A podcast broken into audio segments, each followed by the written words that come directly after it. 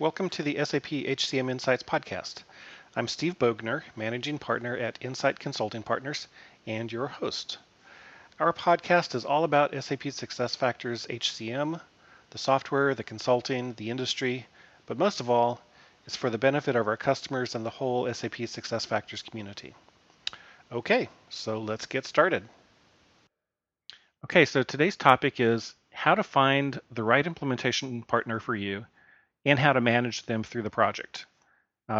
We've been talking about implementations, and that's been a recurring theme, I think, since we started this podcast some, 71, 72 episodes ago. It's been a long time.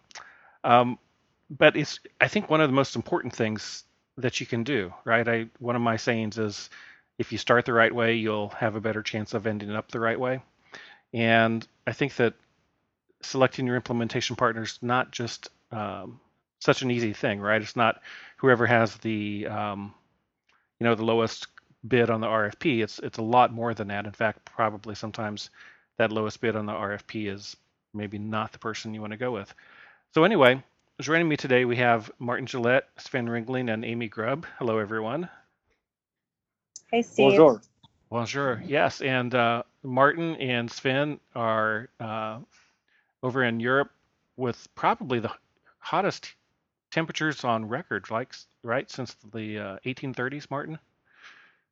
That's correct. Ever since they recorded the temperature back in 1833, we reached the hottest day, which is 40 degrees Celsius. So basically, we're literally boiling down here. So voila, that's consequences. Mother Earth's not happy, and some things are moving around. Yes. There you go.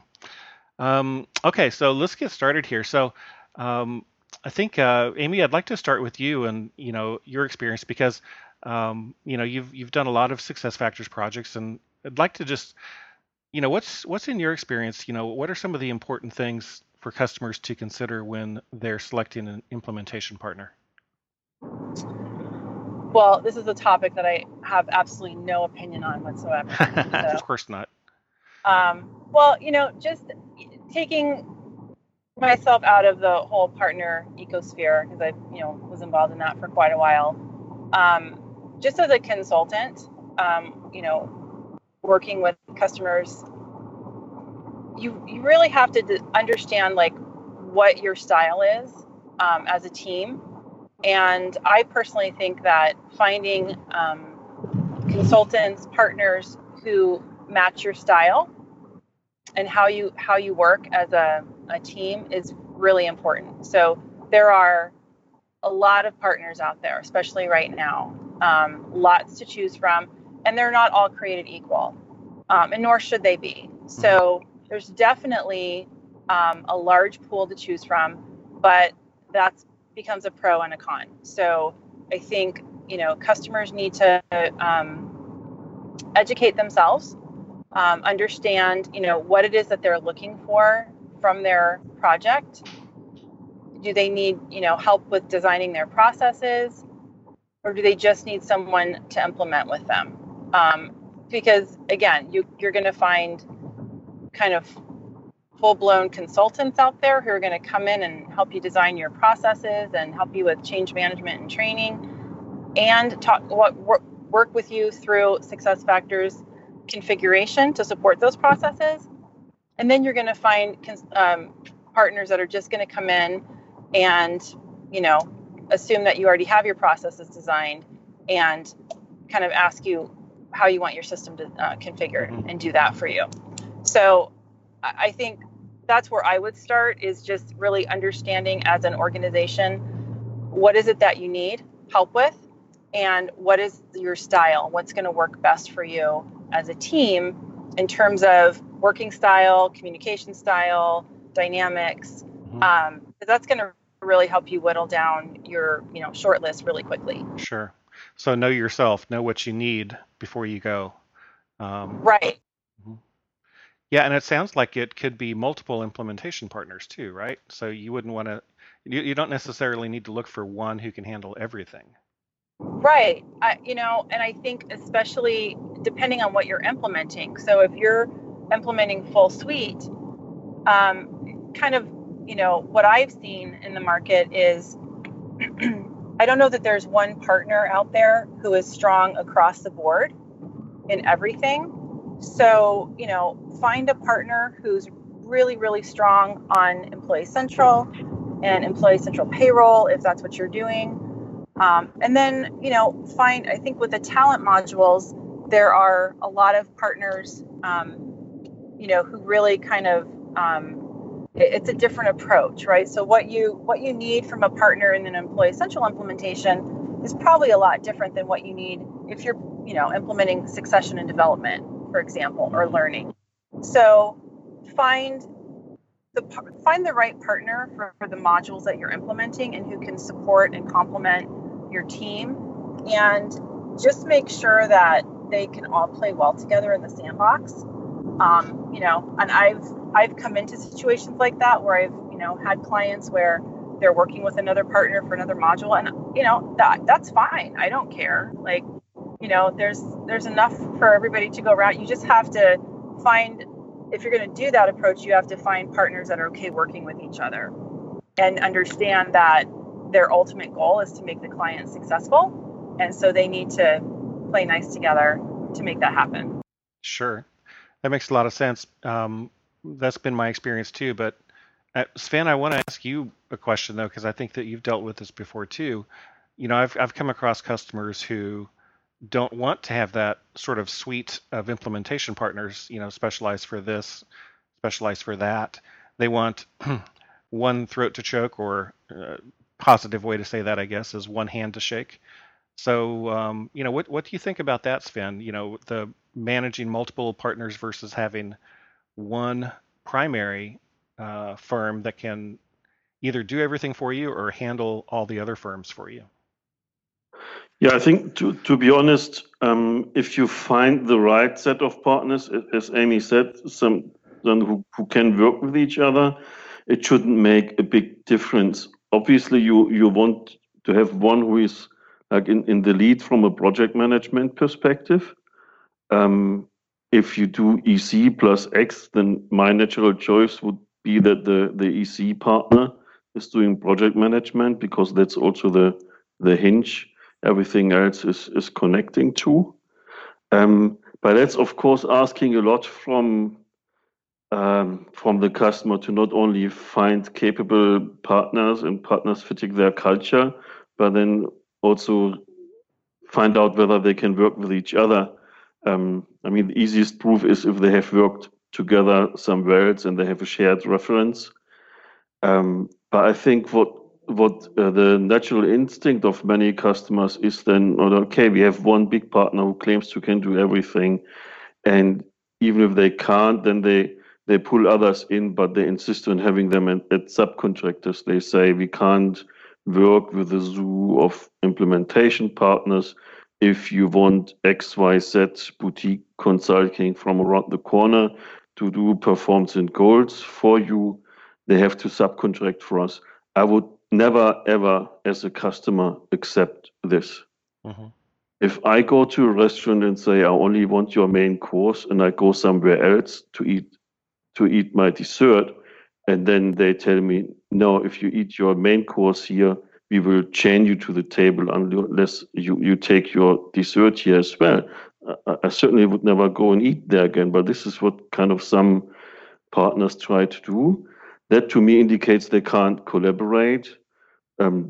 If they insist on having the others as subcontractors, it means they want to dominate them and then probably somehow squeeze them out or put 50% margin on it, which is also not in the customer's interest. Mm-hmm. If the customer says from a procurement point of view, I want one partner to contract with, because our procurement department builds us a hell of a lot for every vendor we ask them to put onto our system. I don't understand that logic if they use a modern system. Exactly. But if this is your policy, then understand this. That's customer's king. If the customer says, I'd rather have you subcontract to that other partner, then fine. But if the partner says, I refuse to work with another partner unless they subcontract to us, then something is fishy. Sure. To me, that says they can't really collaborate. Yeah, but I think important is that you have somebody in the project management position who has proven that they are able to manage the full suite project. So if your EC partner is taking the project management, then you should make sure that the project manager, the individual, not the company, has seen the other modules as a project manager too. Mm-hmm. Yeah, you know, as you were talking, what came to my mind was, you should, as a customer, push for transparency from your consulting firms, you know, so that if they're subcontracting resources in, for example, you know, you talked about how maybe procurement wants you to have a contract with one firm, but you want that firm to go source from multiple other people, you know, to bring in the best or to bring in, you know, the diversity that you need. I don't think there's anything wrong in having transparency from the consulting firm to the customer to say, we're getting, you know, this boutique consulting firm because they're excellent with performance and goals, and here's what we're charging you, here's the rate that they're charging, so you can see we're not having a tremendous markup and trying to milk more profit out of the contract. And also just to know, you know, who is a contractor and who's an employee. I think there's nothing wrong with having that sort of transparency. I think if in general, if a consulting firm doesn't want to do things like that, or they don't want to allow other contractors in for, you know, special circumstances, then to me it demonstrates a real lack of confidence in their ability to be able to perform and meet your requirements. Transparency and performance, I think, often go hand in hand, and likewise, lack of transparency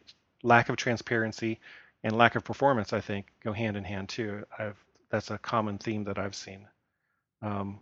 So Martin, I'm curious, you know, what's your perspective on this? You've worked closely with a lot of different firms over the years. So what would be your advice?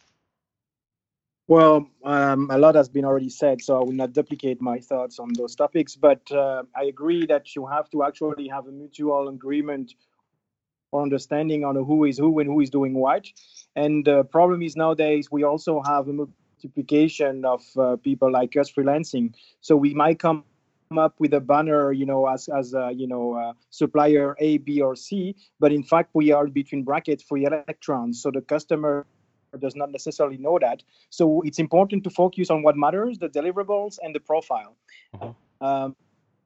I'm also, like most of us, a firm believer in the human resources. So the link, the connection that you have with the customer for a long-term relationship is also very crucial, so that the deliverables can be delivered on time and meet the requirements. So the screening of the profile will be very, very important, crucial, I would say, because most of the time customers are signing a blank check. So that means that they actually delegate to a customer, supplier for searching what they call talents. And at the end of the day, they end up maybe, if not with juniors, people who have maybe a lack of experience on some of different areas. So my advice would be check those profiles, check the relationship that you would have, because at the end of the day, regardless of the sticker that you have on the back, you're all on the same boat all at once. And check also the requirements along with the, let's say, deliverables that you would like to achieve. Mm-hmm. So I like recently the methodology, for instance, that we use, the Agile. So we actually create sprints. So rather that, you know, back in the good old days where we were waiting like 1 year before we were going live, we have those kind of sprints, those kind of milestones. So we have deliverables that come our ways. Mm-hmm. Amy, one of the things I wanted to talk with you about, because, I mean, you brought it up. I'm kind of coming back full circle to where you started. And you talked about, I think, in my words, make sure that the culture fits, right? Make sure that there's a good fit between your company and the culture of the consulting firm. Mm-hmm. I'm curious, do you have any recommendations or ideas on how companies can do that? Because, you know, until you sort of, you know, sort of like until you have the first, second, and third date, you don't know if you're much of a fit or not, right? Sure. Well, you know, I think a lot of it is you can get a feel for how things go. I think get beyond the salespeople, right? Not to disparage salespeople. We love them and they're necessary, but you know, get to the people as soon as you can, get to the people who actually are responsible for delivering the work, right? So get to the services folks, talk with them about their approach, and really, you know, ask detailed questions. And I don't think that a lot of customers actually interview their prospective partners. Mm-hmm. You know, we spend a lot, you know, we're in HR, we spend a lot of time interviewing people that we hire as employees, but I don't think that customers really spend a lot of time putting their potential partners through the same process. And I think that's where a lot of times they sell themselves short. So, you know, really get to those services folks, have those conversations, and then leverage the customer community. You know, get involved with a local group and ask other customers their experiences with, you know, partners, and say, hey, you know, hey, this is how we like to work. You know, who have you guys worked with? And give me your feeling about that. Less than like formal references, because let's face it, a partner isn't going to give you a reference that isn't going to say good things about them. Yeah, for sure. So, you know, do your own reference checking and do it ahead of time, and, you know, kind of investigate, you know, partners that are out there and that maybe you wouldn't normally think of. Mm-hmm. And then, you know, I think the other thing is a lot of customers just go with, you know, the recommendations of their SAP salesperson. Mm-hmm. Again, do your own research, right? So again, they're gonna bring you partners that they work with all the time, and that they know can deliver the work, right? But not a bad thing necessarily. Not but a bad doesn't thing. Mean it's also a fit. Exactly. Either. Exactly. Yeah, I wanted to pick up on the interview thing. I mean, it makes sense to try to get to know the delivery team, but let's be fair. Interviews are not even proven to be effective in any shape or form in recruiting. I think they usually rank as the worst recruiting tool out there. So, I mean, but I'd rather say have a mini workshop with them. Ask them to help you with their decision making, and how would you solve this problem? Do some kind of workshop. Or maybe you have a bigger topic you want to get solved, and say, okay, let's pay them for a 2-day workshop to get to know them and get something out of it too. But at least it's afterwards. If they are not good, you pay 2 days for something not good rather than 50 or 200, or depending what it is. So I think I've seen that from customers more in the past than recently, or like in the 90s and early noughties, we often had that customers asked us to do a real workshop, real work with them before they make the decision for the big project. Mm-hmm. I fully agree. So we had this several times. I had this several times on projects. So we basically had the connection between the team. So they wanted to see how the team would actually work as a one-man's army, and see how the connection between project management, individual developer will actually take place. And it's not unusual to be isolated in some of the, let's say, remote forest, so that we can really focus on some key deliverables, to do some kind of games, you know, so everybody plays a role, and see how we could actually decrease maybe the tension that will arise during the project. So this is actually a very good thing to go to do beforehand, and also to achieve something, so some tangible deliverables, so that we can demonstrate that we will successfully deliver something. Sure. Yeah, sort of like a try before you buy. Yeah, exactly. Right? Yeah, I think that's great advice. One thing that I wanted to pick up on is, I think Amy was talking about how, you know, we work in the HR space, and, you know, so a lot of the HR teams are familiar with interviewing, right? That's one of the things that we do. And I think you need to interview each consultant that's going to be on your project. Just because your firm says, I'm going to put Joe on this, he's going to be doing data migration. Joe's going to lead that team. Good. Okay. but let me interview Joe. Let me make sure that Joe fits with us. Let me make sure that Joe knows what he's doing. Maybe you bring in a third-party expert to help with the interview, which I think is a great idea. I know that all of us would, on this call have done things like that, and I think that it pays off to do that. So yeah, so put some time into to interview Joe like you might be hiring Joe. But the converse of it isn't necessarily true either. You don't have to build a big case to fire Joe. If Joe turns out to be abrasive or doesn't work well in teams or doesn't get things done on time or just generally isn't meeting your expectations, you don't have the time to put him on a performance improvement plan, monitor progress for 6 or 9 months, and then make a decision to fire him. And you can just, you can tell your partner, Joe's not working out, I want someone else. And I think that too often customers don't realize that they do have that power. And, Joe's a good person, but maybe not right for your project. And there's a lot of other people out there just as good as Joe who can step in and take over. And just because it's midstream in the project doesn't mean that it's a bad decision. All of us consultants have come into projects in the middle, and after a couple of weeks, you're up to speed and you can get it done because, this is what we do. We do projects, and we've done this over and over before. So we kind of know how to jump in and get things started. So, don't be shy about firing your consultants if needed, because everyone's replaceable. One thing that we'd be remiss to not mention in this is Raven Intel.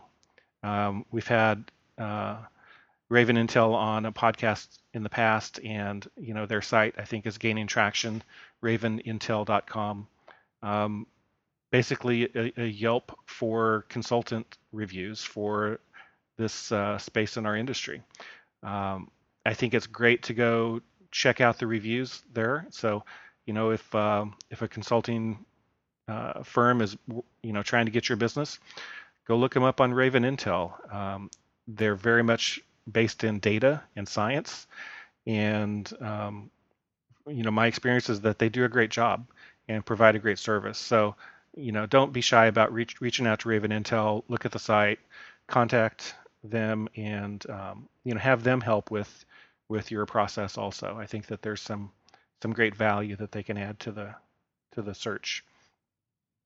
One of the things that we didn't talk a lot about at this point, I think we did a little bit, but as far as managing your consulting firm through the process, again, I think it's generally a mistake to sit back and let the consulting firm do everything, to make the decisions, to call the shots, to even to have sole ownership of a project plan. I think that this is the customer's project. This is the customer's money, and I think that the customer is well suited to help manage the project. No one knows your internal culture like you do. No one knows how to get things done like you do. So my advice to customers is, I think it makes sense to create a project manager on the customer side who has equal level and responsibility as the consulting project manager.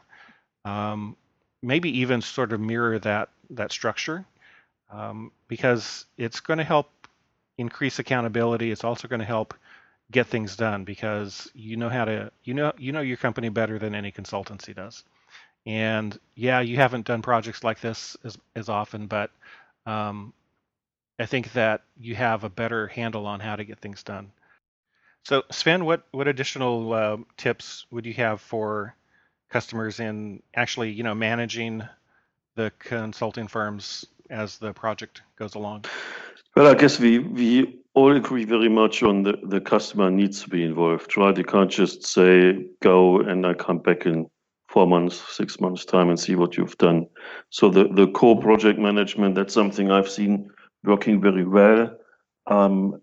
Just the comment, if the core project manager from the customer side is a contractor who just starts on the same day the project starts, you do obviously lose that element, Steve, you mentioned. You need to know the organization. You bring the knowledge of the organization, the culture, and so on.